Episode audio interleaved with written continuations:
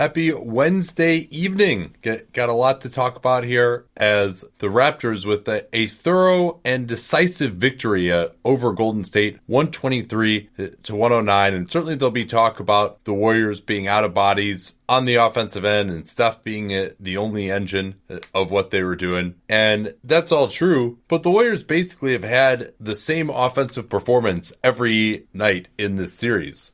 In fact, they've scored 109 points in every game, a little bit faster pace uh, in this one. But to me, the real story was just how effective the Raptors were offensively, how awesome their shooting was in this game, especially from downtown and especially from Kyle Lowry and Danny Green and how nearly utterly ineffective, other than about a six minute stretch in the second quarter, the Warriors defense was. Yeah, I mean, the first quarter shot chart from the Raptors, I think, says a lot of it. So they were, they scored 36 points in that quarter, and really it took a crazy effort from Curry to keep it even slightly close during that stretch. Three of four in the restricted area. They also hit a bunch of floaters, but they were, from what I recall, pretty clean looks from that range. It was just that they weren't all the way at the basket. And then three of five on corner threes, which were overwhelmingly wide open. And that's what started getting Danny Green hot. He was three for four from three in that stretch, and then he ended the game. Yeah. All of those six were corner threes, by the way. Yes, they the were. half, yeah. Yeah, and so he ended it six for ten. All of his shots were threes, 18 points on those six for ten from three. And yeah, the Raptors were getting really good looks and the whether it's I mean I, one way of describing this that I've said is the the Warriors typically have a critical mass of intelligent defenders, and so that they have enough of it that they can cover over the weak points. And without Klay Thompson, without with Durant, and I mean Demarcus Cousins was a pretty significant defensive negative in this game. They just weren't at that level, and the Raptors did a fantastic job of capitalizing on those seams that were that that existed, creating seams and then maximizing them and getting great looks out of it. And it was really interesting because very early in the game, the Raptors were really feasting at the rim. Uh, and Pascal Siakam had 14 points on 6 of 8 in the first about 14 minutes or so of the game. And he actually only ended up scoring only four points uh, the rest of the way. But what he was able to do on the interior, I thought was big because they had Draymond starting Kawhi. They started off there, and with Iguodala on Siakam, Siakam scored a couple of times uh, on Iguodala, was able to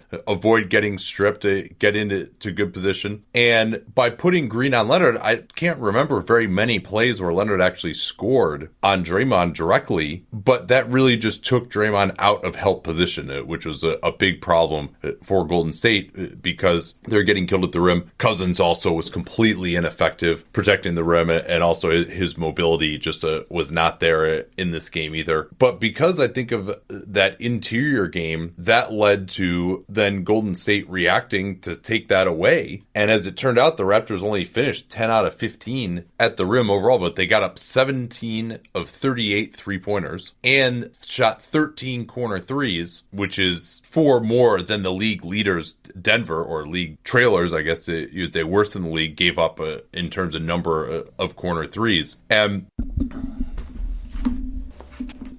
I thought the Raptors were fantastic getting to the basket. And once the Warriors then had to start helping, their passing game was outstanding to get a lot of open threes. And uh, this is a team uh, who shot near the top of the league once they acquired Marc Gasol. And perhaps we discounted their shooting a little bit because they just struggled in that Philly series. But against Milwaukee and against this Warriors team, they have a lot of good shooters on this team uh, who are knocking them down. Lowry, Danny Green, those are solid 40% three point shooters, and they were getting wide open looks off that Raptors ball move. Yeah, I I wouldn't have keyed on this except thanks to Dan Feldman for pointing it out. It ended up being true at the end of the game. You pointed out earlier. This was a 50 40 90 game for the Raptors in an NBA final. You know, they were, they were 43 of 82 from, from the field, as you said, above 40% from three, and they were 20 of 21 on free throws as well. So this was a, a remarkably efficient game. You could also, if you want to go to offensive rating, 127 offensive rating for them, 67% true shooting, which is phenomenal. And they they did a lot right on that end, and the Warriors. You know, one of the reminders of their their limited defensive personnel was that when Quinn Cook, who I thought there was a chance that he was going to start instead of Klay Thompson, I mean start in Klay Thompson's stead instead of Shaun Livingston, and but it was a reminder of Cook's limitations because when he came in the game, despite Steph Curry having this crazy offensive workload, he's shot five of or sorry nine of the team's first thirteen shots, I believe, and he assisted on all, uh, may scored or assisted on all but one of their first quarter baskets. They still put Quinn Cook on Danny Green, which is the less challenging defensive assignment, and then and kept Steph on on the harder Kyle Lowry because they just don't trust Quinn Cook defensively. Yeah, and I wouldn't say it, it was necessarily that that much his fault. Oh no, no, no. Yeah, but but it, obviously he certainly brings uh, plenty of. yeah, they they just have more of those kind of guys on the floor when you know they're leaning more on him. They're leaning more on Alfonzo McKinnie and Jerebko in that in that second quarter, which was that early second quarter when the Warriors were just were, were pretty awful. Before they rebounded when the starters came back in and had that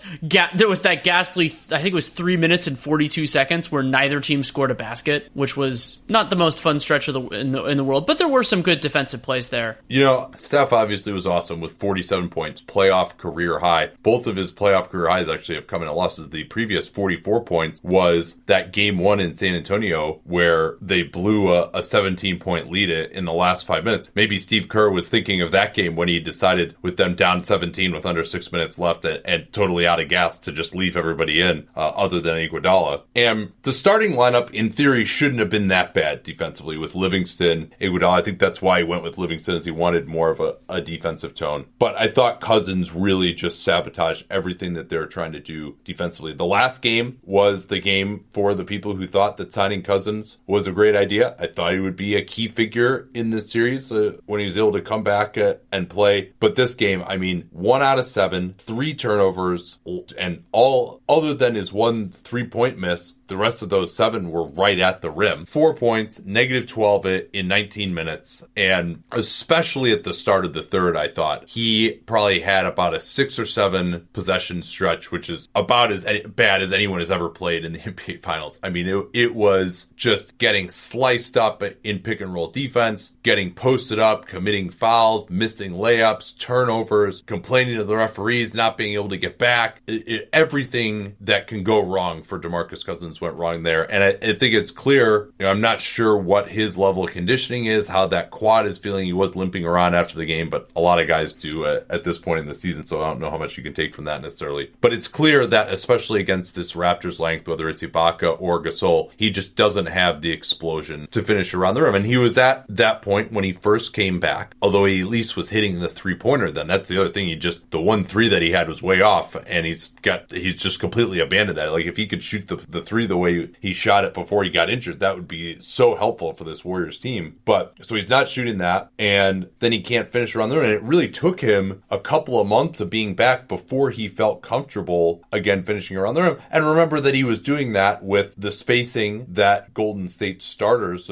provide. And so a lot of times there, he would just have one matchup and he could kind of get his shoulder into the guy, knock him back with his strength and go up. Any kind of help defender, he can't get off the ground at all. And so he's really getting bothered uh, on some of those plays. So that it's, uh, and Gasol obviously is a masterful defender as well. And then I thought Nick Nurse did a great job of going to the post of Gasol, which has been completely ineffective just about anybody that they've gone against in these playoffs with Gasol in the post. Even Tobias Harris, he wasn't able to do much against him. But Gasol got a bucket, got a couple of cheap fouls uh, on DeMarcus. I think they scored six points on Gasol post ups in, I want to say, four possessions uh, of doing that. So DeMarcus foul prone and then tires him out a little bit too. I thought that was a really smart strategy to go right at him at, at the start of the game. And then the Warriors' strategy, on the other hand, which I, I seemed like a good one that they just kind of had to abandon was, hey, guess what, guys? Like, they're going to be not guarding you with no Klay Thompson, who we'll talk about his absence in a second. You guys, DeMarcus, Andre, Draymond Green, when you guys are open for three, you're going to take it with no hesitation. It seemed very clear to me, based on the way that those guys shot it, that you guys are going to go out there, we're going to try and hit some shots early and loosen up the defense. And I think they had like three airballed open threes in like the first 15 minutes of the game. Like, uh, none of those guys hit a shot. And Steph was six out of 14 from downtown. And while Green and Iguodala did hit a few late, they didn't hit any in the first half when they really struggled uh, offense. Yeah, I think the, the first half stat is, is a good way of thinking about stats. So in the first half, Curry was four for eight from three. The rest of the Warriors were one for 11. Yeah, that was a, a big problem. Like McKinnie hit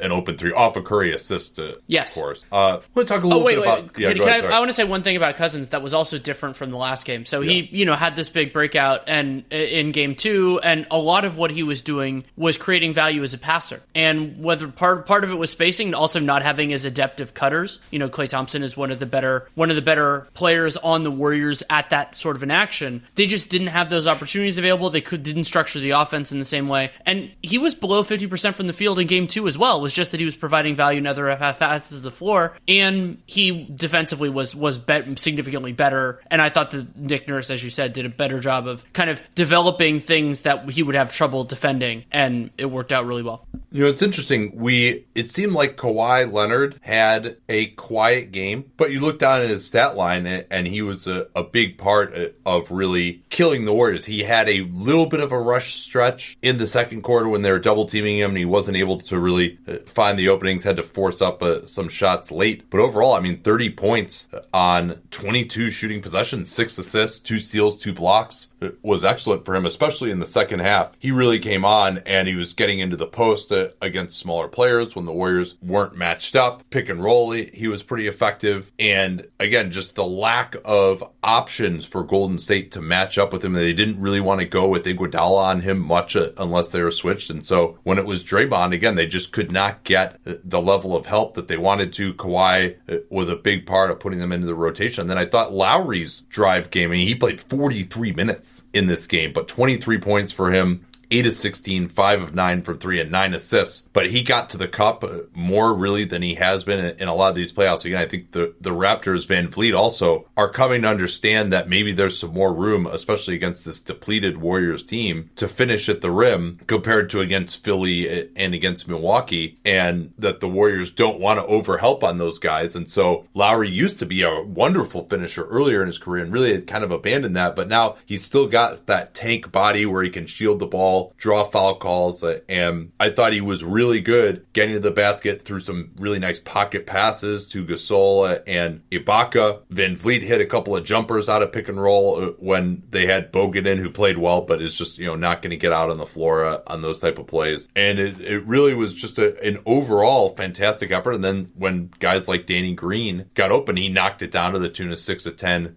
from three. Had had another Danny Green transition chase down block. That was a, a key stretch when Quinn Cook got blocked a couple of times on fast break layups when they were getting close. So it, it was really just overall a very awesome effort from a formidable team against a, an undermanned Warriors squad, which you know was kind of limited when you you look at some of these options off the bench. Quinn Cook 27 minutes, Jerebko had to play 10, McKinnie, 18. I mean those guys are just you know cousins, and that's now four of your eight man rotation that just aren't good defenders. And Toronto took advantage quite easily. On the other end of the floor, I thought one of the major takeaways from this game was not, and this is not a surprise for those who remember listening to the game two recap. I talked about how I thought the Raptors needed to start Fred VanVleet, and he didn't start this game, but he did start the second half, and you could see the difference in how hard Stephen Curry had to work for his shots. Here are the full game, the full game splits. Curry played 31 minutes when Fred VanVleet was on the floor. He scored 27 points. That's a lot of points, but it was 8 of 21 from the field and 8 of 8 from the line. So 25, 25 shooting possessions, 25 points, 7 assists, 3 turnovers. So I mean that's still fantastic. Not not knocking it at all. But then here's how he did when Fred VanVleet was not on the 13 minutes, 20 points on 6 of 10 from the field, 5 of 6 from the line. Actually no assists, no turnovers, that's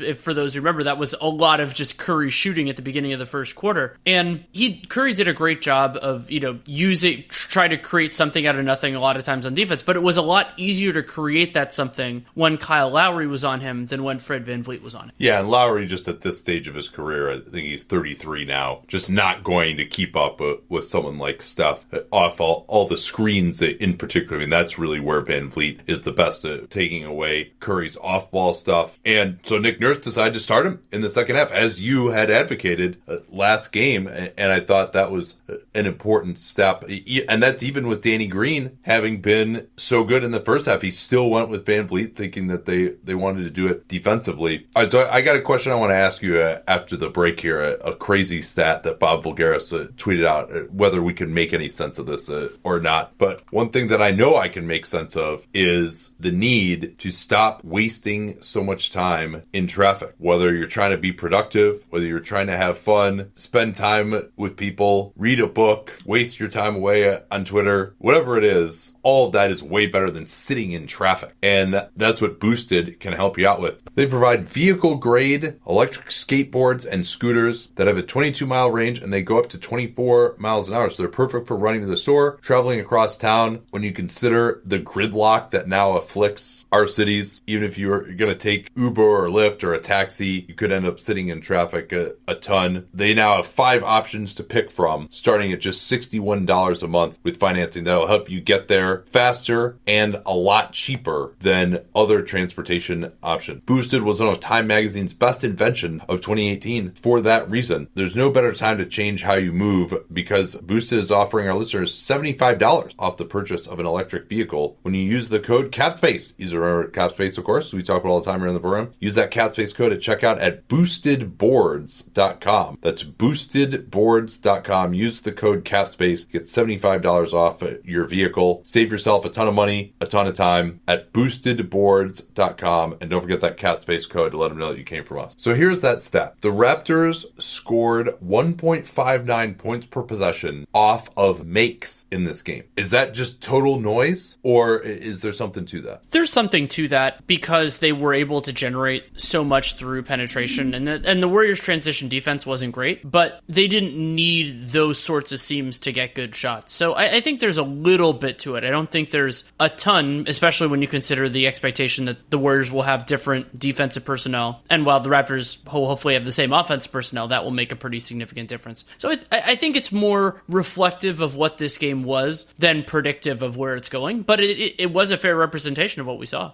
Yeah, it's certainly reflective of the fact that their offense overall was really good in this game. This is another one too where you remember how they had that crazy shooting in game 1 late in the shot clock. I'm not sure if that information's available yet, but I'm guessing and they hit some crazy hero shots at the end of the clock, but also just they got a lot of real good looks just off a of ball movement uh, that on possessions that took a while to develop. And that's you get. Is a really good passing team uh, with a, a lot of smart players. So I don't know that I I mean cuz usually the Raptors are are great in transition. They were great in transition in, in game 1 also both teams are actually shockingly inefficient in transition in this game. So yeah, I, I, I mean, I would think it's more noise, but we'll see if that's something that continues because usually Golden State is excellent defensively in the half court and they're more vulnerable in transition. That wasn't the case tonight. Any other kind of big things that you want to focus? I guess we should talk about Klay not playing, huh? Yeah, I mean that was a, a big question going into the game. I thought after his workout, let's call it yesterday, my expectation was that he was not going to play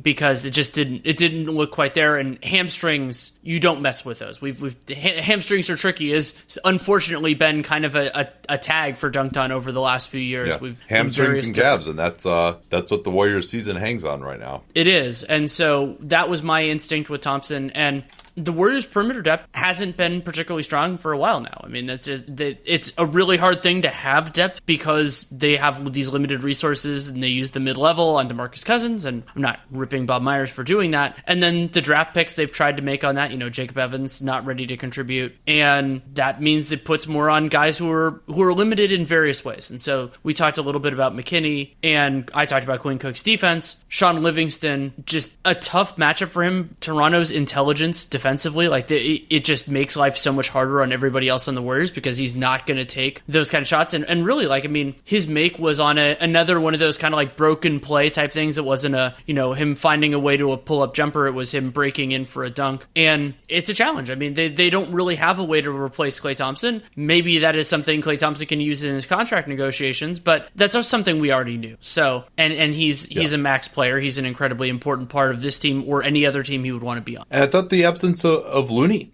was really a killer too, especially with Demarcus so incredibly ineffective. And other than designated last minute of the quarter substitute Jordan Bell, they had to go with traditional drop back pick and roll defense all the time with Cousins and Bogut, who again Bogut was pretty good uh, at times, especially at the end of the second quarter, but also got taken advantage of some just due to his lack of foot speed and you know expecting him to have the stamina to play more than three four minutes at a time at this stage in career is asking a lot. Probably the same for Demarcus, frankly. But Looney gave them that option of switching, gave them that option of blitzing, getting out on the floor, and putting more pressure on Toronto. And Toronto was just able to operate so comfortably tonight, uh, except for that end of the second quarter when you know Draymond in particular was awesome. He took two charges on Kawhi. He, he was all over the place, double teaming. He, you know, I wouldn't say that it was necessarily his fault. Like it, like I thought in game one, he did not have a good defensive game. I thought tonight he was just you know had too many holes in the dikes to, and not enough fingers to, to plug them with tonight. Back to the Klay thing, I thought the whole thing was really curious about having him go out there and shoot around, putting him in front of the media. I mean, when's the last time a guy who was questionable like that went in front of the media and discussed every possible aspect of his injury, of what it felt like at the time, and he felt like there was a knot in there uh, after those few possessions when he was still able to run up and down, and he discussed, you know, when he's able to play and when he isn't, and like it was, it almost seemed like they were putting so much information out there in the direction of him possibly playing. Now that might have been just to assuage him because he really wants to play, but it also I think could have just been for obfuscation purposes, especially because the Warriors are so much easier to prepare for without Klay. and there's some things you do like the box one, which you didn't see it all tonight, by the way. Uh, at least that I was able to see from section 224 in the upper deck end zone. Um,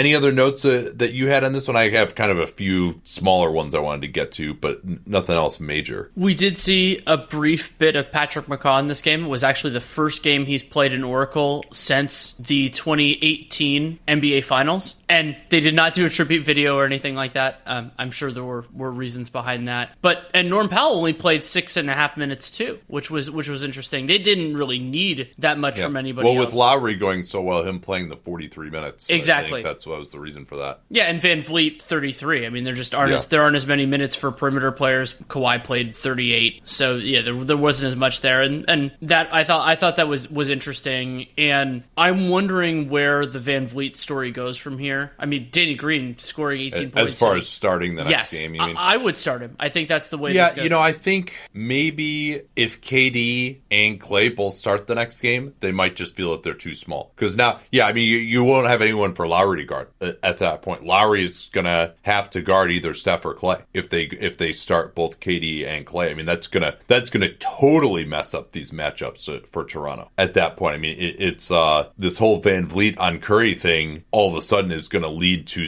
a, a, mismatch. Or maybe you know Klay and KD won't be moving as well. Kerr did say he expects KD or, or he expects Klay to play in Game Four to the Athletic's Tim Kawakami, but does not know uh, yet uh, uh, about where KD is to be at. KD hasn't gone through a full practice, but and he's obviously had the longer layoff. Klay, you know, at least from a rhythm standpoint, won't have as many issues. It seems like. Uh, should we, where, should where we, were you there? Well, should we talk a little bit more about Curry's night? I mean, we we've kind of made mention of it, but the the 47 points is the eighth most in an NBA Finals game ever. Puts him between Allen Iverson in 2001 and then Michael Jordan in 1992. And as you said, second time he's done it in a loss. And I mean, for me, I thought this was well, yeah, not not in the finals. No, no, the other one was in, uh, was an early run. And but but what I thought was so striking about it from from his perspective was Toronto's defense was was really key to him. They did concede the looks at, at moments to to other Warriors who bricked a, or airballed a lot of them, but Oof. he did he did such an amazing job with his handle of just kind of finding little little seams and getting you know like getting kind of a shoulder in and then trying a floater or having somebody react then passing it out. And I had some people point out to me that it was like this is what a lot of other guys go through all the time because Curry just plays with so much talent. But I thought it was a good ex a good display of like all of the all of the tricks that he has in his arsenal now, both as a as a dribbler, as a passer, and and as a as a shooter slash scorer. Yeah, it was kind of almost back to the Mark Jackson days. Uh, but even then, you know, they had some other guys that they're trying to involve. Uh, but you know, Klay wasn't nearly as part of, a big of part of the offense back then, and you know, he kind of looked like Dame Lillard out there uh, to some degree, and just the the amount of penetration that he was able to get, and the incredibly tight windows that he was dealing with, uh, and some of, some of the moves that he made were just uh, amazing. And it almost it kind of makes you a little sad almost that KD came here because of what we could have seen from him. Now, would have led to less championships probably, but in terms of his individual performance, what we could have seen from him these last three years to where, you know, maybe we would have, it, it would have been even more apparent to people what an all time great he was. And I'll also be quite honest. I, I, at the start of these playoffs, and he's struggling against the Clippers, and I didn't believe that he had this type of a performance available to him any anymore. And it was, I mean, that first quarter with 17 points and four assists, and I think pretty much every other bucket was he comes off a screen and then the other guy's open, cutting to the rim type of play uh, in that first quarter. And yeah, they actually trailed by seven because they couldn't stop anybody. It was one of like the best offensive quarters I've ever seen against a great defensive team. So yeah, it was definitely Uh, one of like the all-time performances. Which because this game wasn't close, no one's going to remember. It could potentially help him if the Warriors win the series to win that long-awaited uh, Finals MVP. I'm a little worried though going forward about him. I thought that Kerr, although I understood the logic of hey, you know what, if Steph goes out of the game here, we might just lose this game completely. But because of the way he plays, he can't play an entire half and still be effective over the entire half. And they they needed him to be that. Like we saw in that Portland game four, he didn't score in the last ten minutes of the game because he was just totally dead. And it was obvious from his body language. I mean, he's usually not the kind of guy who's going to be bent over. He's in fantastic condition, but he was like bent over, sucking wind. I mean, especially like when he and he's capable of still fighting through that. But at times with some of those hustle plays he was making late in the fourth quarter, when frankly he probably shouldn't have been on the floor. So I, I thought not resting him there, you probably were never going to be able to get back enough with him that tired. And then because you by you know the nine, he was completely gassed actually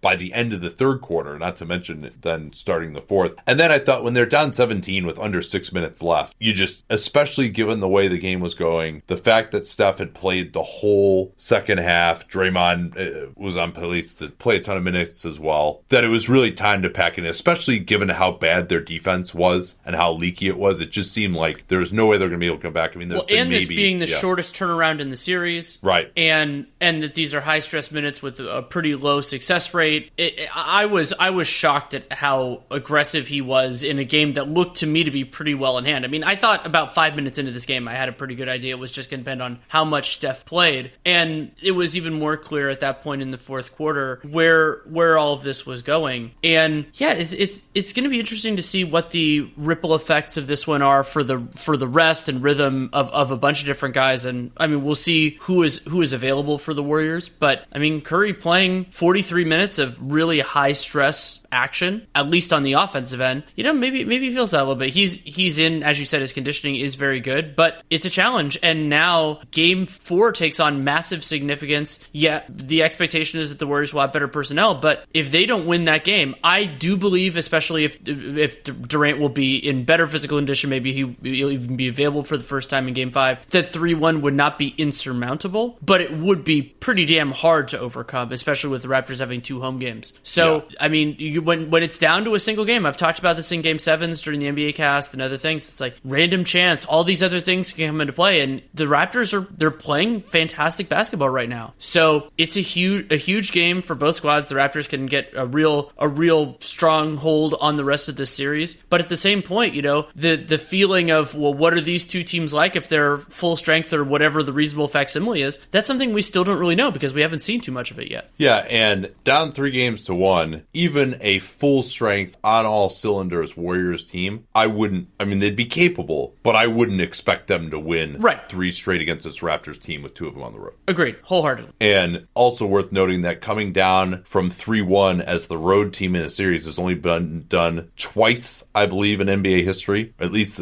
in the three point era for sure. Uh, 1995 Houston against Phoenix, the the Kenny Smith, or I'm sorry, the Mario Elie shot in the corner, and then of course 2016. Those are your only two times that, that that's happened. And 2016, of course, was aided by uh, a, number of strange occurrences. So this game actually kind of felt a little bit like that 2015 game five where Steph and Klay, uh, particularly Klay, was heroic in the first half and then just ran out of gas and they just couldn't stop Cleveland. And that's what ultimately every time the Warriors run, I think they got within seven a few times in the second half and the Raptors had a, a big answer, either offensively with a big block uh, or uh, with timely shooting you know, good shooting, uh, but also uh, on wide open shots. A few other notes here. Kerr had to go with Jordan Bell at the four. First time we've seen that. I thought that that actually helped Cousins defensively at the start of the fourth. He looked a little bit better in those minutes, but Jonas Jerebko guarding Pascal Siakam during the non Kawhi minutes at the start of the second quarter was a complete disaster. Jerebko too slow, not strong enough for Siakam, and then to make matters Wirtz, I thought his strategy defensively wasn't very good in the ISOs. He was letting him get to his right hand instead of forcing him uh, into the help. Siakam had, had another pretty nice passing game uh, uh, as well, which he can do at times. Other times he can get a little bit of tunnel vision. And feel free to break in here if, if you've got any as well. Uh, the Raps did suffer a little bit of foul trouble. Danny Green getting a third foul, Gasol a third foul in the second. That may have had something to do with VanVleet starting the second. Yeah, it, it that, very well could have. Oh, yeah. Oh, that ties in with the other thing I wanted to say, and I'm I'm sure I actually wasn't on wasn't on Twitter too much during this game, partially because of the Wi-Fi at Oracle isn't fantastic. But I thought this was a very poorly officiated game, but not a poorly officiated game that dramatically impacted the likelihood of, of either team winning. It was just they just missed a bunch of stuff. And okay, I, I, that's all I really want to say on it, but I wanted to mention that. Serge Ibaka's second half was just fantastic. Some of the blocks that he got,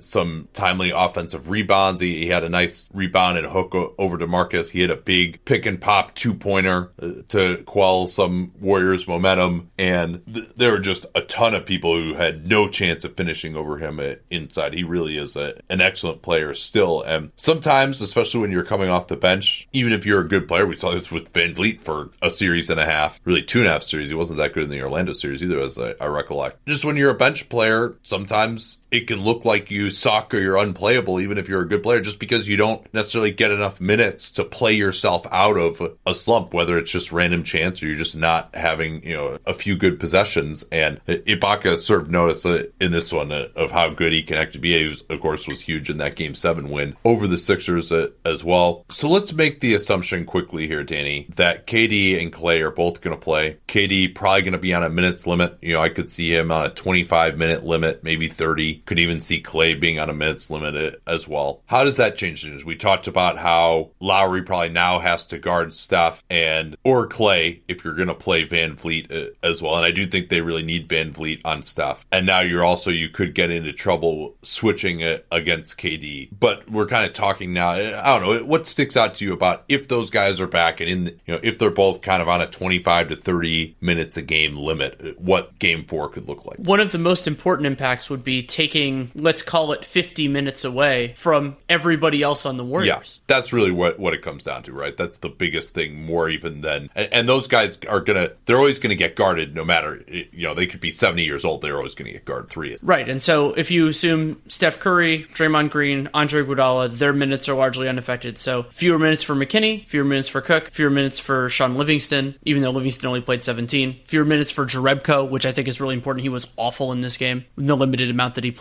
So that has huge that has huge positive impl- implications for the Warriors. Better defensively, more dangerous offensively opens up more avenues for their limited offensive players that are still on the floor. And theoretically, depending on how they want to approach it, it also opens up something that hasn't been true for the Warriors since Kevin Durant got hurt, which is and now that especially now that Looney's out, if necessary in limited moments, they can actually go back to Draymond Green at center. And yeah, that's a huge one. It, it totally opens up some of their defensive scheme stuff stuff. And we talked about it during games one and two of this series that the Warriors centers were better than the perimeter players, like when they're kind of filling the gaps. And that will, you know, once Durant and Klay Thompson, even if they're limited, once they're back, with Looney being out, it completely shifts the other way. And yeah, I think, yeah, go ahead. Sorry. No, and, and so, and I think the Warriors play better defensively that way. Like, I mean, they can do it with Looney too, but Looney's unavailable. That they kind of fall back on some bad habits, and and Bogut has his moments, but he's still he's pretty easy to attack, and I think Nurse is getting better at that. So I, I think it would it would be significant for the Warriors. That doesn't mean they're going to win every game. Doesn't mean they're necessarily going to even going to win Game Four at home. But it makes life a lot easier on them. Yeah, I think they can cause big time matchup problems for the Raptors if they can get to that Hamptons five. So, but it's just a question of what kind of shape are KD and Klay going to be in, and Iguodala. You know, he's really been pretty limited offensively at this point to just shooting threes and kind of being out there and trying to compete defensively. Like he's done, he hasn't had a dunk uh, or really any kind of a finish inside since it looked like he retweaked his calf or his hamstring, whatever that was at the end of game one. So, you know, how much he can provide is an interesting question. But I think defensively, in particular, they can cause some real matchup problems because the Raptors really thrive on getting penetration, moving the ball, getting threes uh, that way, driving kicks. And that could also finally lead to Gasol not being able to hack it. And then, you know, if you go to Ibaka Is he's going to have to get out on the perimeter now too. The Raptors have not played OG Anunoby at all. I thought Nurse missed a chance to maybe just get him a few minutes, but who knows? I mean, he's theoretically active, but you know hasn't played it in forever, and maybe he's not even in any kind of condition to to get out there to where he could be a part of the series anyway. But I thought like they could at least have tried to get his feet wet in a game they're in control of most of the way. But so so Ibaka, Gasol, Lowry are those guys really going to be able to survive that well? I mean, I think Lowry in terms of one on one defense can, but if they're not switching, he can't stay with Steph off these screens. I think that's been proven pretty well at this point in his career. And then they've got you know four of those guys can guard Kawhi Leonard off a switch. They can get into switching everything. I think the Raptors. There's really you know maybe it's Siakam too, but they're not. You know the Raptors are not a Hunt Steph Curry type of team, and the Warriors just have a so much length. It's a, a big question for me is just especially with KD, what level of intensity is he going to be able to play at? Is he just going to be able to go out there and kind of all right? I'm going to give him what I can. I'm not really ready. I'm not in game shape. You know, which he wouldn't be blameful blamed for if if that was the case. But if you go small, is he going to provide much on the boards and protecting the basket and defensively, or is it going to kind of have to more be spot minutes and getting him back involved, have him hit some shots, get in a rhythm, but you know he's not going to be able to play with that level of intensity. But even even so, I think they can make things to where Cousins could be more effective uh, offensively as well. So it's just you know having maybe the best player in the world still Kevin Durant come back even at seventy percent and in for only thirty minutes makes a huge difference. And then how much is Curry going to have left? I think that's going to be a, a big factor too. Having played the whole second half here at you know maybe this may have been the highest effort game of, of his career overall. And uh, if KD doesn't play, you know I'm I, I think I might still favor the Raptors in that game. I thought I think I read this that even after Klay was ruled out, which I think people should be able to kind of figure out beforehand, that the Warriors were still favored in this game, which I thought was absolutely ludicrous. Absolutely. And, and I, I, we talked about that beforehand, so uh, this, that's not hindsight. Uh, and maybe there's just that much respect for Curry and Draymond Green. I certainly have a lot of respect for those two guys, but man, I mean that's just that's asking a lot to beat this Raptors team. And then obviously uh, Cousins did not uh, play like an All Star. uh, for him, it's like oh they still have three All Stars available. Uh, no, no, not tonight at least. So yeah, I'm very interested to see whether Cousins can give them anything further. Certainly, when you're coming back from injury, the, your performance is, I think, more prone to wax and wane. Anything else you want to talk about here? No, I think that's about it. Let's turn to, to some news. Uh, Shams Charania always d- does a nice job when he uh, breaks out his notes columns, uh, so he will be prominently featured here. First thing I wanted to start with uh, was uh, his discussion on the Hawks. They could apparently be a destination for contract dumps once again. Do you remember uh, Carmelo Anthony's long tenure as an, an Atlanta Hawk last summer? Jamal and, Crawford the year before. I'm sorry. Oh yeah, yeah, Jamal Crawford the year before. So Travis Schlenk has done that. I mean that that the Hawks could have as much as 41 million in space. Seems like they're still in asset acquisition mode. They do have five draft picks already this offseason, including number eight and number 10. So some of that is, again, is just assets. Do they want to use all those? It doesn't seem like they're quite ready yet as far as having the young core that they want to add to. So I think you're still in asset acquisition mode at that point in time. Trae Young, John Collins, Kevin Huerter, is that enough to feel like, okay, we've got the basis of a perennial 50 win team if everything works out with those guys. I, no, I think you still need to try to get some more core pieces there. So it doesn't really make a ton of sense to me to go crazy in free agency. You know, maybe you try and find someone who could come in who's younger or maybe make a restricted free agent offer sheet. The one thing that they are being talked about potentially is another short term deal for Dewayne Dedmon, depending on uh, what his market looks like. I, have been higher on him than a lot of people with his ability to be a two way center and both roll and pop. He's got some versatility. Uh, but they're talking about maybe something along the lines of that two year, $14 million deal that he signed with the Hawks initially, or a one year balloon payment. Uh, what do you make of the report on the supposed market for D'Angelo Russell? Well, I thought that the teams that were listed, which were Utah, Orlando, Minnesota, and Indiana, the, if you ignored the CBA and their contractual obligations, you'd look at that group and say, yeah, that, that sounds about right. You know, Orlando's perpetually looking for a point guard of the future, as well as DJ Augustin played this year. You know, they're they're still looking for the future. Indiana, Utah, looking for somebody to pair with their talented guard who could kind of go, they could slide either direction with that. And then Minnesota, it's kind of the same situation we've talked before about how doesn't seem like they see Tyus Jones as their point guard of the future. The challenge there, though, if we're talking about D'Angelo Russell's market, and this is something you and I have alluded to in the past, but I think we can we'll talk about more explicitly at some point in the future. Two of those teams really don't have much of a way of getting him. Minnesota, super expensive already, and Orlando could theoretically clear cap space, but that would require some painful exits, presumably Vooch, possibly Terrence Ross as well. Maybe they find a taker for Timofey Mozgov. Utah and Indiana could, but there's some pain involved for them too. So I think this is a reminder that even though D'Angelo Russell has significant support in front offices from what I've heard before, actualizing that could be difficult for him if Brooklyn wants to play hardball. And maybe they don't, but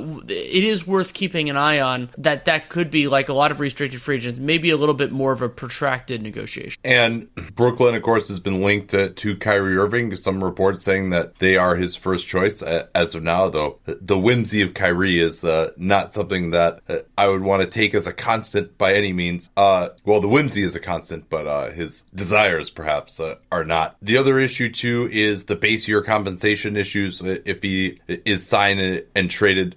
So that makes it a lot more complex from matching salary. If you sign and trade him into cap space, then those go away. But if a team has the cap space to sign him outright, there's not a ton of incentive for them to agree to a sign and trade other than just the certainty uh, of the timing, knowing that you are going to actually get him. But with uh, Kyrie potentially in the Nets crosshairs, Kyrie and Russell together doesn't seem like an amazing fit to me. Maybe they want to re sign D'Angelo simply to trade him at a later point. You don't want to let the asset get away.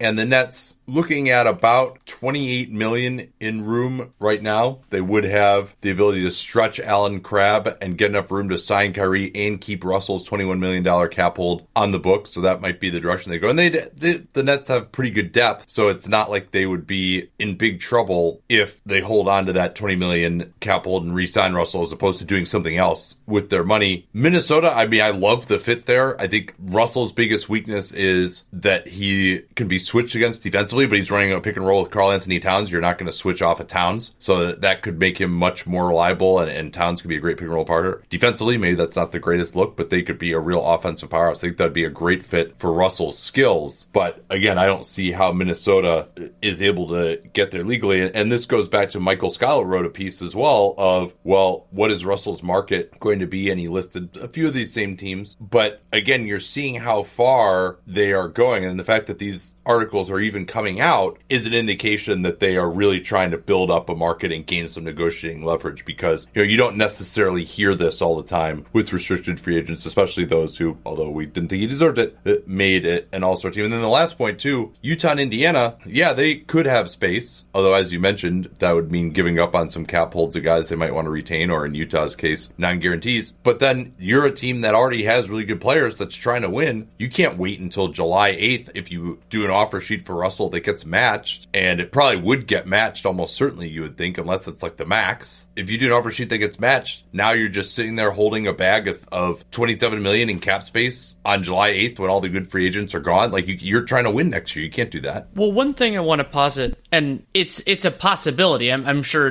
for, depending on where you are in Brooklyn, this could be a, a big positive. Is there's a chance that we got a little bit of a Julius Randle situation here, where if the Nets are deciding to go in a different direction, then Russell could be a late unrestricted free agent that they could just need to clear that money. But I don't expect that to happen. Yeah, I, I mean that that would be you'd probably have to see a second max max player coming in at that right. Yeah, that would be for, like for presumably let's say it. Kyrie plus something else. Yeah, yeah, for it to be worth it to give up that cap hold for him. Yeah, and you'd have to have they'd have to have that bird in the hand. Like that that's what that would be. Is they'd have yeah. you know, that's that's really when a team gives it up. Like for example, Kelly Olynyk in the Gordon Hayward situation. That's that's what we're what we're talking about here. Yeah, and you imagine that Brooklyn's offer to him might even start at a little bit below what that cap hold is uh, and average out to, you know, maybe a 5-year 100 million dollar type of deal, 5-year 110, something something in that range which uh, for a quote unquote would be, I'm sure he, he probably wouldn't be happy with that. Let's move on here quickly. Chicago has signed former Rockets assistant Roy Rogers to a three year deal that matches up with Jim Boylan's deal. Uh, both Boylan and Rogers, uh, Warren LeGarie clients, the common thread there. What about uh, in Cleveland, where we've heard a bit about a potential move for that J.R. Smith uh, contract? I know you wrote a piece about that. Yeah, so basically, I, I wanted to use J.R. Smith as a lens to talk about how the league changing the protections base or the, the trade rules on light and partially guaranteed players has really changed the league in terms of these transactions. And so when the league changed that in the new CB in the newest CBA, the current one, they grandfathered in the old rules which were more flexible, basically counting light and partial guarantees at their full value for trades that allowed a team to do like a big, you know, big money light guarantee for a player who was making full money and and have one team clear the books, have one team add talent. And J.R. Smith is one of the last contracts that that still works for. And so theoretically that could be a way for Cleveland to take on salary. The challenge there is that Cleveland is pretty close to the luxury tax. So either Dan Gilbert is willing to pay it, that's entirely possible. But considering how bad their team is, even though he's been very willing to spend in the past, that that's worth noting. And then the other one would be what I kind of focused on is this interesting gamble from Koby Altman of take on extra money now and basically have nine and a half months to clear it off. And they could do that through like trading Jordan Clarkson or the stretch provision or numerous other things. And so I I, I thought it was an interesting circumstance that tied in. I had all, but the piece was already mostly written, and then Shams had the report that Miami is interested in a, a trade along those lines with J.R. Smith, which is not a surprise because they have bad money on their books both in the short term with Ryan Anderson and in the long term with Dion Waiters and James Johnson and all those type of guys. So they would be natural trade partners, except that Miami is very asset poor unless they're willing to throw their draft pick into the mix. And picking at 13, that would be a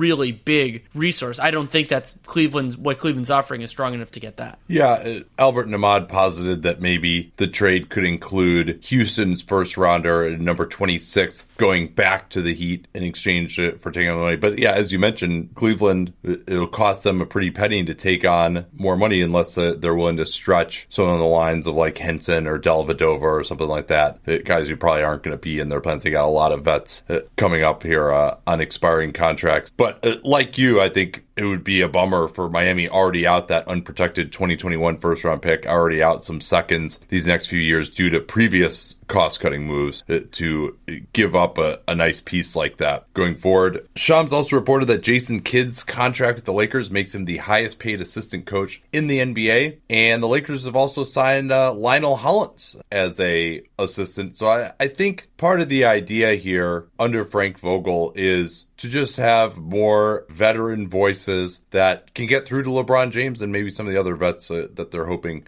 to bring in here. For the Pels, David Griffin apparently has started to listen now after that sit down meeting with Anthony Davis. Uh, Shams again reiterating that Davis's stance remains firm, that he is going to want to trade. Griffin supposedly might keep AD until the February trade deadline in hopes uh, of convincing him, but he's going to at least listen and perhaps it'll be uh, they're trying to establish that internal internal leverage. Oh, we don't have to trade him now. You don't have. Uh, you better get your best offer in, or we're just going to keep him. And you know, who knows how believable that is. Also, probably most noteworthy from that section of his report is that Shams saying rival executives believe that the Lakers, Knicks, Celtics, and Nets can compile the best packages.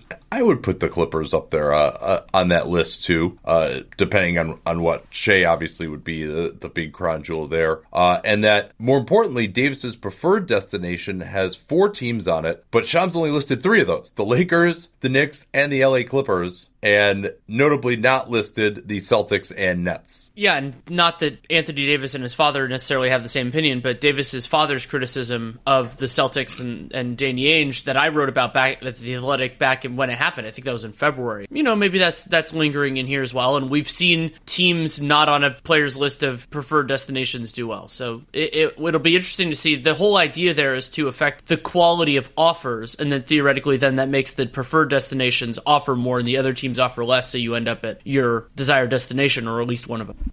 we can move on to Oklahoma City, where, according to Shams Charania, the Thunder have had multiple conversations with various teams about using the 21st pick, which is the one they have in the first round this year, in a trade to reduce team salary and relieve financial pressure. There are a number of different ways that this could happen, and it's it's not a particular surprise to me when you consider that the Thunder are not only in the repeater tax, but just have a lot of long term salary, and at, they, you know, there were reasons to believe that if healthy, they could have had a, a much more successful, you know, run. They were in the higher seeds in the West before a late swoon due to Paul George's shoulder in, in no small part. But that's what happens when you put a lot of money in her book, some of it good, some of it bad, is it becomes a lot for ownership to take on. It's a big part of the reason why I was intensely critical of the Dennis Schroeder trade because Dennis Schroeder has more money remaining on his contract than Carmelo Anthony was owed last season. And that becomes a problem. Yeah, also, Schroeder uh, did not solve uh, what ailed them uh, as uh, their first round exit. It made clear. A couple of quick hitters. A, a report out of Europe, I, I, forget precisely who, said that Nando De Colo may leave CSKA Moscow after the season. Uh, his reputation as one of the best, if not the best, guards uh, in Europe. Solid shooter, has decent size, maybe getting past his prime years uh, already, uh, but he will be a free agent on July 1st. Uh, Raptors still have his rights as a restricted free agent. I don't know that they have a ton of need for him, but of course, their roster would quite be in flux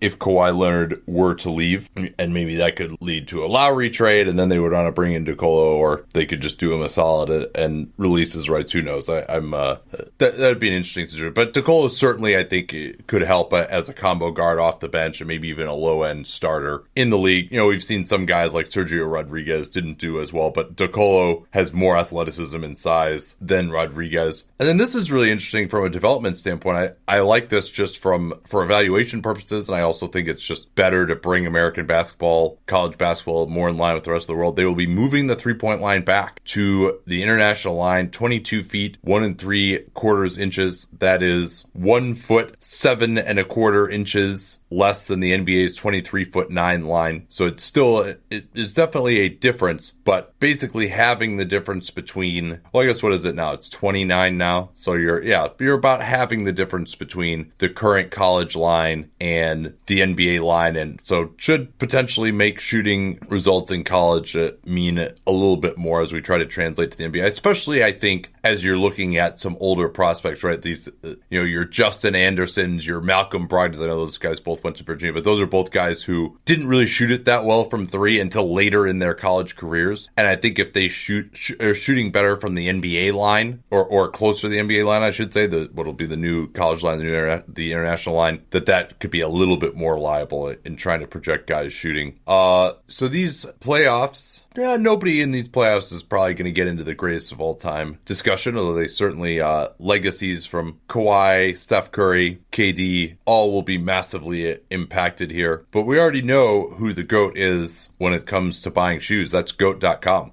the safest way to buy and sell authentic sneakers online, the largest marketplace in the world for authentic Yeezys, Jordans, and over 600,000 sneaker listings. The beauty of GOAT is you don't have to worry about counterfeit shoes, which is apparently a major problem. There's more than a coin flip's chance that a shoe that you're looking on online is fake uh, when you're talking about some of the best sneakers out there. But with GOAT, every detail is inspected from the stitching and the color to the size uh, and weight. They certify every pair of sneakers on their site matches exact best factory specifications because they actually look at them and weigh them. They have people who know what these shoes are supposed to smell like. And you're not going to find better prices for verified 100% authentic sneakers anywhere else. The way to get started with them is goat.com, G O A T.com. You know how to spell that. Goat.com slash capspace. Easy to remember slash capspace because we talk about it all the time here on the program. Once again, that's goat.com slash capspace. Let them know what that slash capspace URL that you came from us. Let's turn to a, a low key fascinating offseason. The Sacramento Kings report today from Shams saying that they are expected to be in the marketplace for a center. As of now, I project them with $37.7 million in cap space. That does not include a restricted free agent hold for Willie Cauley Stein. I would imagine they will probably at least make him a qualifying offer, but his hold is huge. It's 14 million, and I highly doubt they'd want to pay him that. So you could see them deciding that they'll have other stuff that they want to do with with their money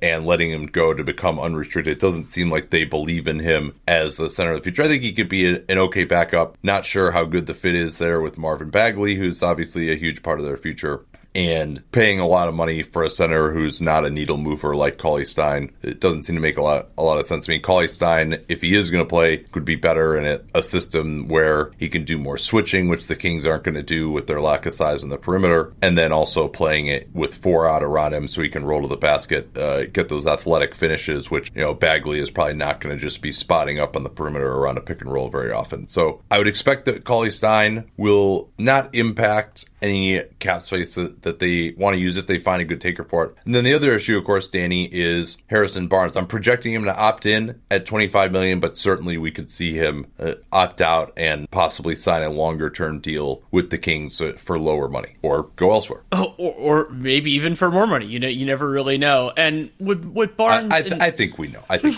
uh, e- even with even with it being the Kings, I think we know. Oftentimes, when a, a team acquires a player in this circumstance, you you have the speculation about whether they had preliminary conversations about some sort of some sort of deal, and depending on how Sacramento feels about their cap space, could end up with something that is definitely beneficial for Barnes. I mean, I think so. What he has to weigh, and I've, I usually think about this in terms of older players, like I've talked about this with Al Horford with his player option, is comparing an opt-in and then what they can get in 2020 to an opt-out. And so you look for, let's say, like a four-year period with somebody like Harrison Barnes. So with Barnes, yeah, I, it's it's pretty. I'm pretty confident that if he opted out, he'd get less money. But if you can lock in, let's say, 18 to 20 million a year, it's very possible that that money's not out there in 2020. There will be fewer teams with cap space, and maybe he has a disappointing season with Sacramento. So if that kind of offer is there, I would opt out and take it. You can have those preliminary conversations before Barnes makes his decision. And why Sacramento might be interested in that one, maybe they just they, they don't want to see Barnes go. They like him. They think he fits in with what what what they're doing, whether that's at the three or the four. But also because theoretically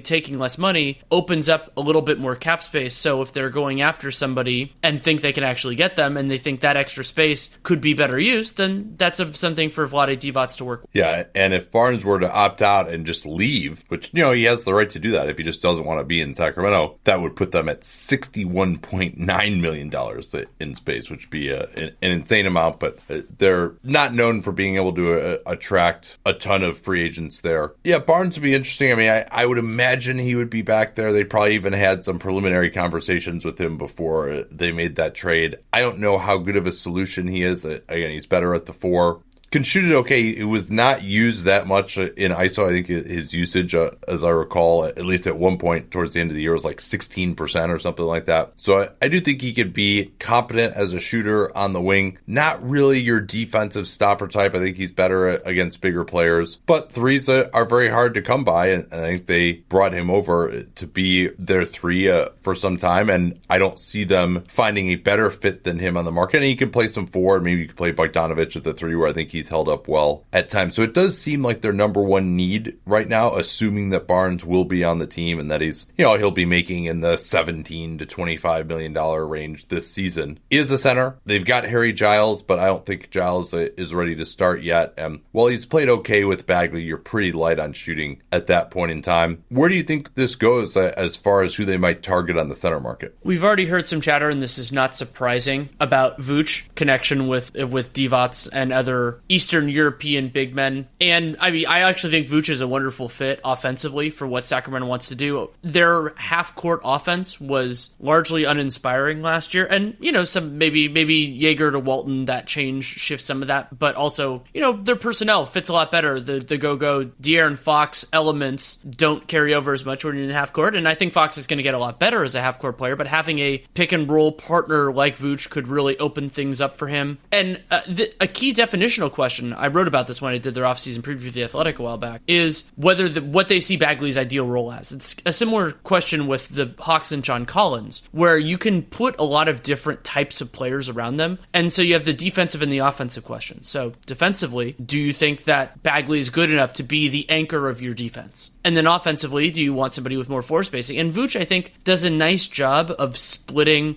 you know, kind of like checking enough boxes. Not a perfect fit, but Sacramento's probably not going to get get somebody like that. They don't have their own draft pick this year. They hope to be good enough where they're not picking in the top of the top of the draft anytime soon. And having somebody who can space the floor and who was a part of a, a, a surprisingly good defense, not the best part, but a surprisingly capable part of a good defense. Outside of him, it'll depend on who's willing to say yes. Like Brook Lopez would be a very interesting fit. I don't know if Brook Lopez is interested in the Sacramento uh, I, I, mean, I think he would be a wonderful fit Absolutely. Bagley, spacing the floor and then being able to protect the rim behind him defensively. But recall that Lopez was with Luke Walton in LA two years ago and really just was not used very well, was not closing games. Uh, you know, I, I, I don't, I mean, if at least if I were him, and, and then remember, of course, that uh, the front office didn't want him back. I don't know how much Walton had to say about that, but well, there, there's some that reporting that Walton was critical of that. That, you know, that, Yeah. uh, that was in Bill Oram's piece, I believe. Well, yeah, I, I mean, I, I think Walton Walton was critical, or at least the coaching staff uh,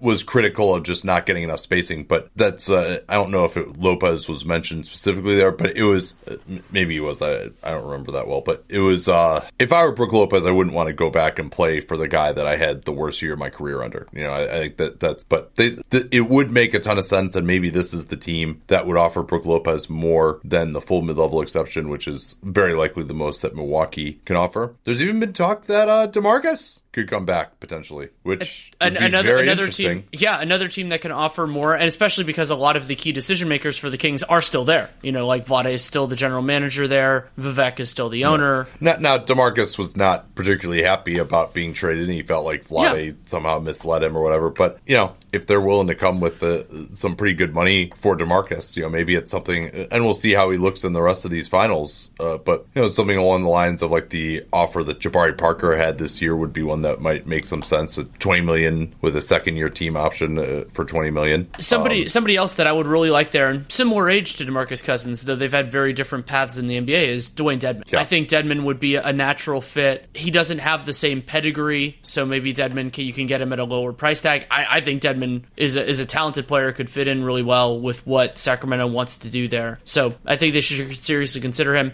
And then yeah. there are also a lot of like more value centers. This is a flush market in terms of the fringe starter backup type of guy. Like Nerlens Noel, I'm sure thinks of himself as you know as a starter, given the money that he turned down from Dallas a little while back. And so maybe they could find something there, and then you could use basically every team can use more wings. They could concentrate their money there, or taking on bad contracts. There are a lot of other things Sacramento could do if they think either the best centers say no, or they think they can do better using their money somewhere else, and then bargain hunting a little bit more at, the, at five, especially when they have more financial flexibility. So maybe they could offer some of those guys a little bit more than the other teams are are, are bidding. I've got a name to watch for you. We've been talking about how Kevon Looney's market would, as a backup center, might be in the three to five million range. Uh, Ethan Strauss did a, a survey uh, of media members and executives who, who concluded that uh, as well. But given Divac's fetishization of Warriors, I could see Kevon Looney being brought in uh, on a bigger deal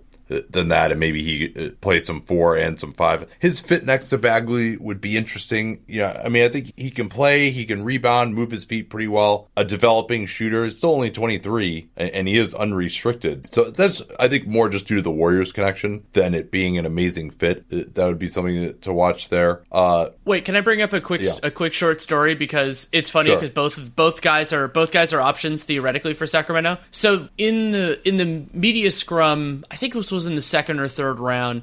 Jordan Bell was asked like, "What can you learn? What what can a young guy like you learn from Kevon Looney?" And Jordan Bell turns to the questioner and says, "Kevon's younger than I am," and that's true. like, like Kevon Looney is younger than Jordan Bell. Jordan Bell played a lot much longer at Oregon than Looney did at UCLA, and I just thought it wa- I thought it was hilarious, and I haven't had the chance to bring it up anywhere. So Jordan Bell, Oh, yeah, another was option, another option for the Sacramento Kings. Yeah, possibly. Although again, the the lack of shooting. I mean, I really think you need Bagley is such a difficult fit at power forward that I really think that you need. That's why I think he's a five. shooting at that position. Yeah, well, and I don't know if he is yet, and and uh, it seems like Divac is very focused on trying to get better for this year. Someone else I think they might look at would be Taj Gibson. Play him uh, as a center. Uh, that could be an interesting one. You know, more conventional stretch four option, uh, but presumably Barnes uh, can play there. I'm, uh, but they don't really have anyone else like him under contract. Oh, oh no, they got Bjelica. Never mind. So no, yeah, the stretch four is not any. Uh, I, I,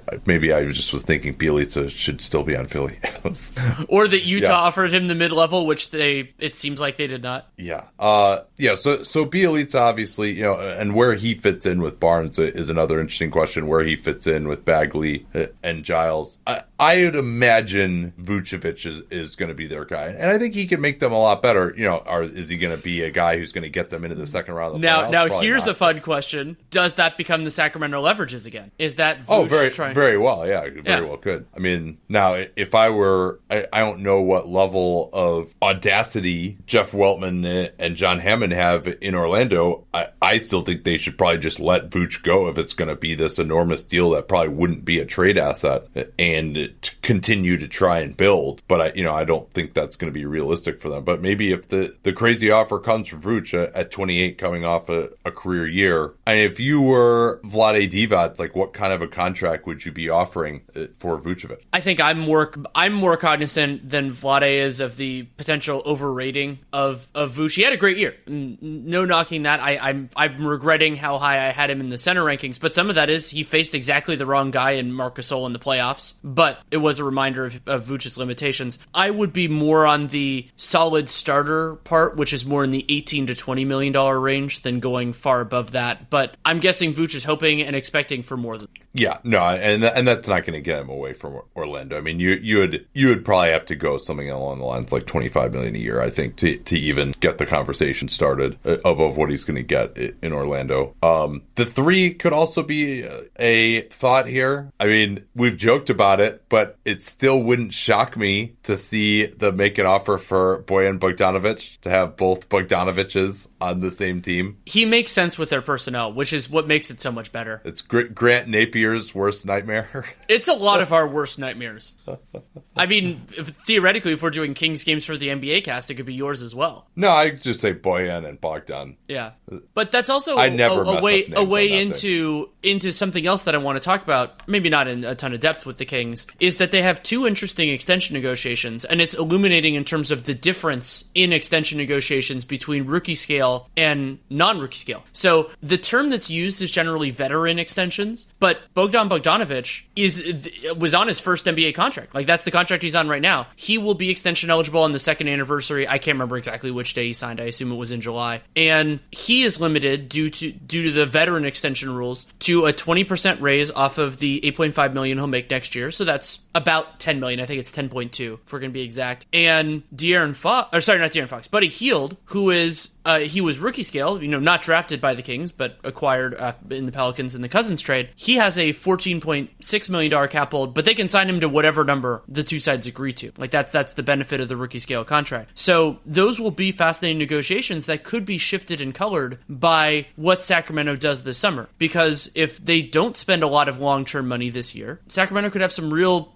could have some real heft next year in an offseason when not that many teams will. It's going to be a, a, weak free agent class, but there's still a lot of things in terms of trades and everything else that they could do. But if they get Vooch, if they spend their money some other way, then the opportunity cost of signing Hield especially goes down significantly. Yeah, I think there's going to be a lot of money out there next summer, despite the fact that teams are going to try and shift more money into the summer. I, I think we, we could still see uh, a lot of teams with a lot of space just with those sour 16s finally coming off the books, uh, unless they get stretched. But I don't think every team is going to do that. Um, yeah, Bogdanovic, I don't know if what they can offer him uh, would be enough, even if they offer him the most that they can. Uh, you know, I think of him as a solid starter. So I, I think, you know, I would, if I were him, I would want, you know, 14, 15 million a year. Maybe that's unrealistic. I might be higher on him the, than some. Um, well, and, and, and it's yeah. worth noting that he'll, he'll, next summer, he will be 27. So that's, that's older, you know, first time free agent. So he's going to be looking for like his big contract, and that lowers the yeah. incentive for an extension because he's that's going to be a shot. Uh, I think they also have needs at the three. You know, some of the usual suspects that maybe not a starter, but someone else to come in and play the three off the bench. You know, your DeMarre Carrolls, your James Ennis, your Trevor Ariza possibly uh, could be a look. Certainly, you would think if Khris Middleton needed yet another leverage point, they would be in the market for someone like him. And then backup point guard, Dave Joerger wasn't a fan of Yogi Ferrell. I think he's fine at that position. Uh, they have Ferrell as a non-guarantee for 3.2 million next year. There what and that guarantees on July 4th. So they have to make a relatively early decision on him. If they keep him, that would eat into some of these figures that, that I was talking about. I have the projected to move on from him just because it seems like the organization is not as into him. But but we'll see. I think he's a decent backup point guard solution. They also have Frank Mason, who's on a 1.6 million dollar non-guarantee for next year. Those are the two uh, non-guarantees that they have to make decisions on. And on the backup point guard market, doesn't look amazing. You know, I'm not sure who they might get unless they really want to shell out for one of the quote unquote premium solutions uh, at that position. You know, maybe a return for Darren Collison could be in order if they really want to spend a lot of money there. But I mean, you've got De'Aaron Fox. I think like I would probably just hold on to Ferrell and and Mason and just kind of be done with it at, at that point. But they have plenty of space and maybe uh, on a big one year deal if they run out of it. Uh, I'm guessing George Hill doesn't want to go back there,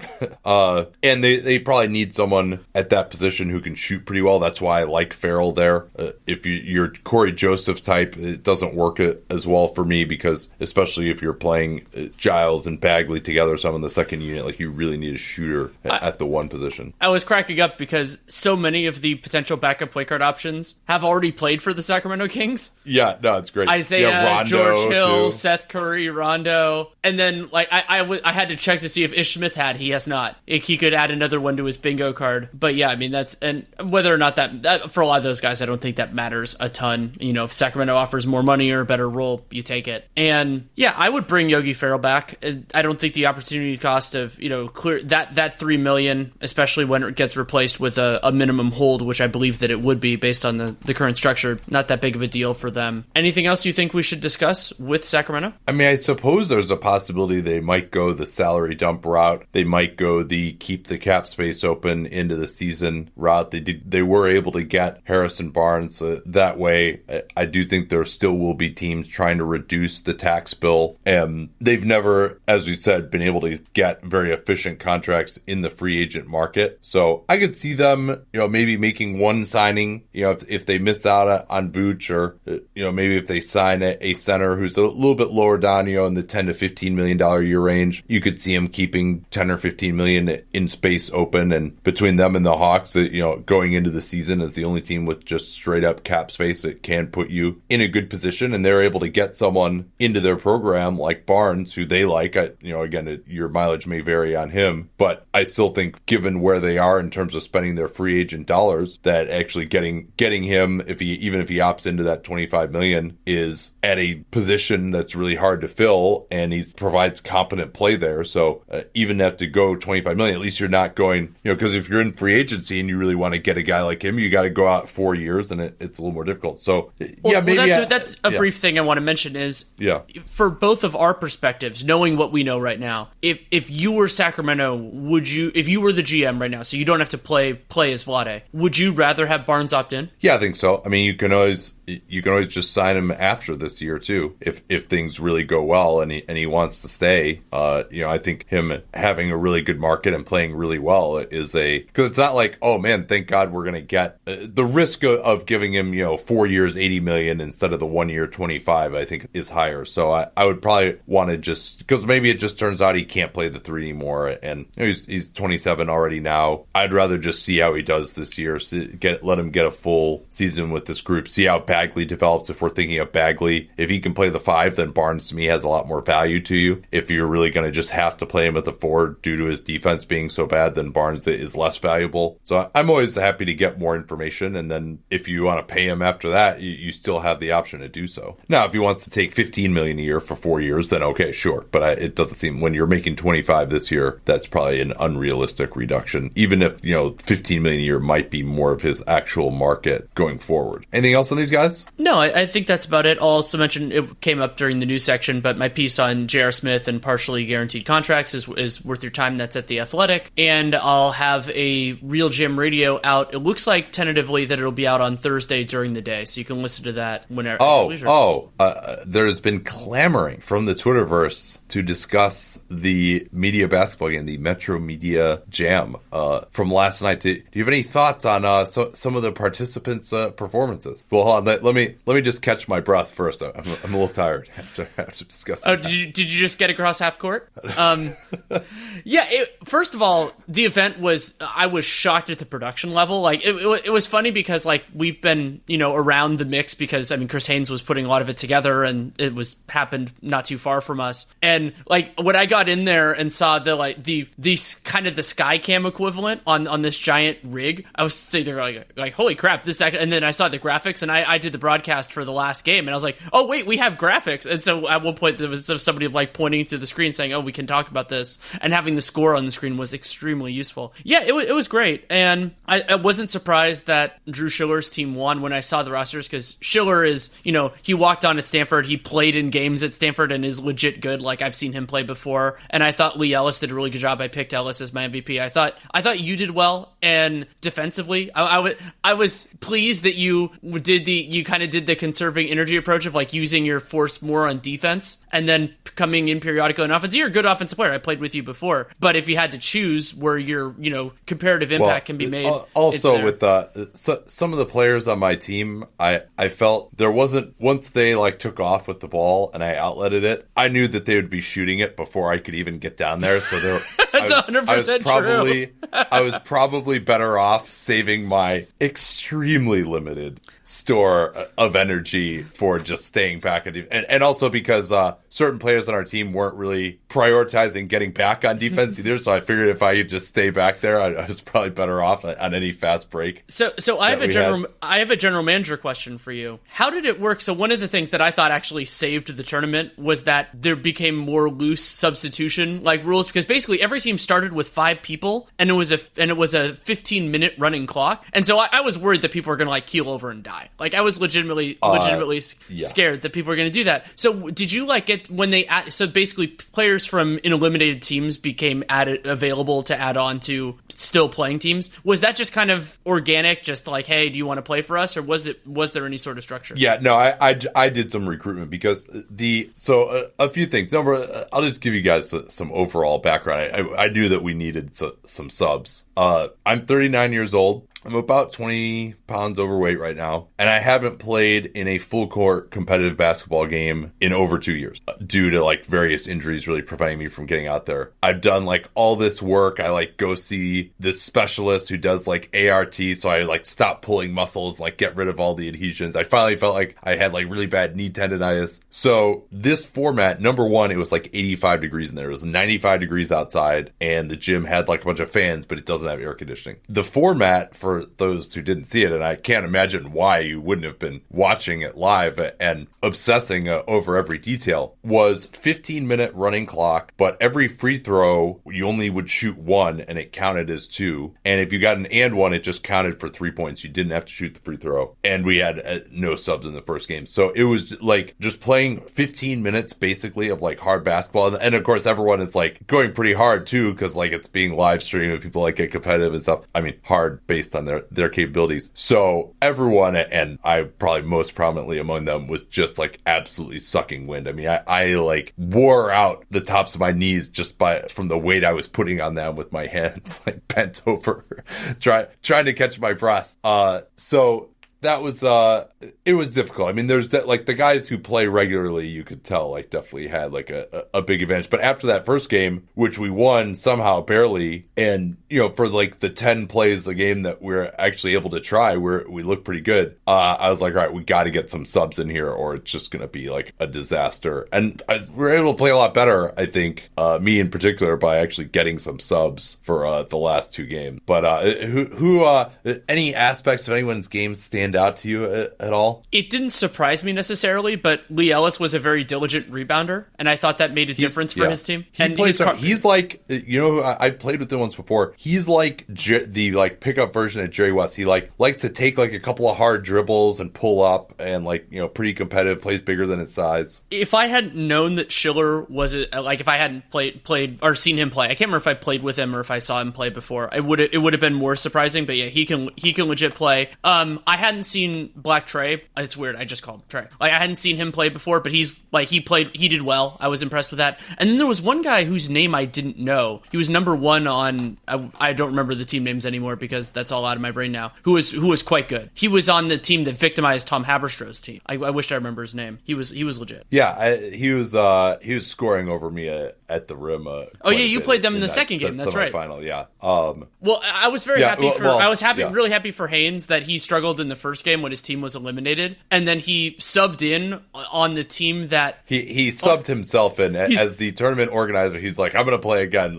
which was uh, and, and no did, one asked him to do that, and did significant and did significantly better. So I was really happy for Chris. I mean, well, it, was, it, was, such a cool event, and to have to have him yeah. do better on the yeah. oh, we were also playing with NBA threes, by the way, which was uh, outside of the range of many of the. the well, yeah, I, I had uh, heard that it was going to be college threes, which would have been more manageable for a couple different people. But yeah, the NBA three line is, is out there. I mean, I've, I've shot a yeah. little bit on it. It's tough. Uh, so there has to be something in the water in Fresno because like Chris uh, and his buddy uh, who do, does the pod with him, who we picked up, who we desperately needed due to like the amount of energy that he provided, but to just come down and take contested long twos every single time, like that's just like like I don't know what it is uh, about that town that that's just something you, that you you want to do that. Uh, they're not uh they're more scorers than passers, I would say. Uh, yeah. So uh, Drew was really good. He was rightfully uh the MVP. There weren't any major injuries, which uh, I thought it was uh an upset. Yeah, I was really thankful that Michelle Poole took a hard fall, but she was okay. She played she played hard in the game. She got hit in the face twice yeah. in the first game, neither of which was called for a foul. Also, I want to shout out the ref for having insane oh, he was cardio. So good. He was so that good. Was, like he did a great job. There were seven uh, games. It, he was the only ref, 15 minute running clock, and was was able to be in position for a vast majority of calls. Yeah, I periodically, I, really I periodically, I, I, periodically heckled because I enjoy that, but uh, he did a, an excellent job.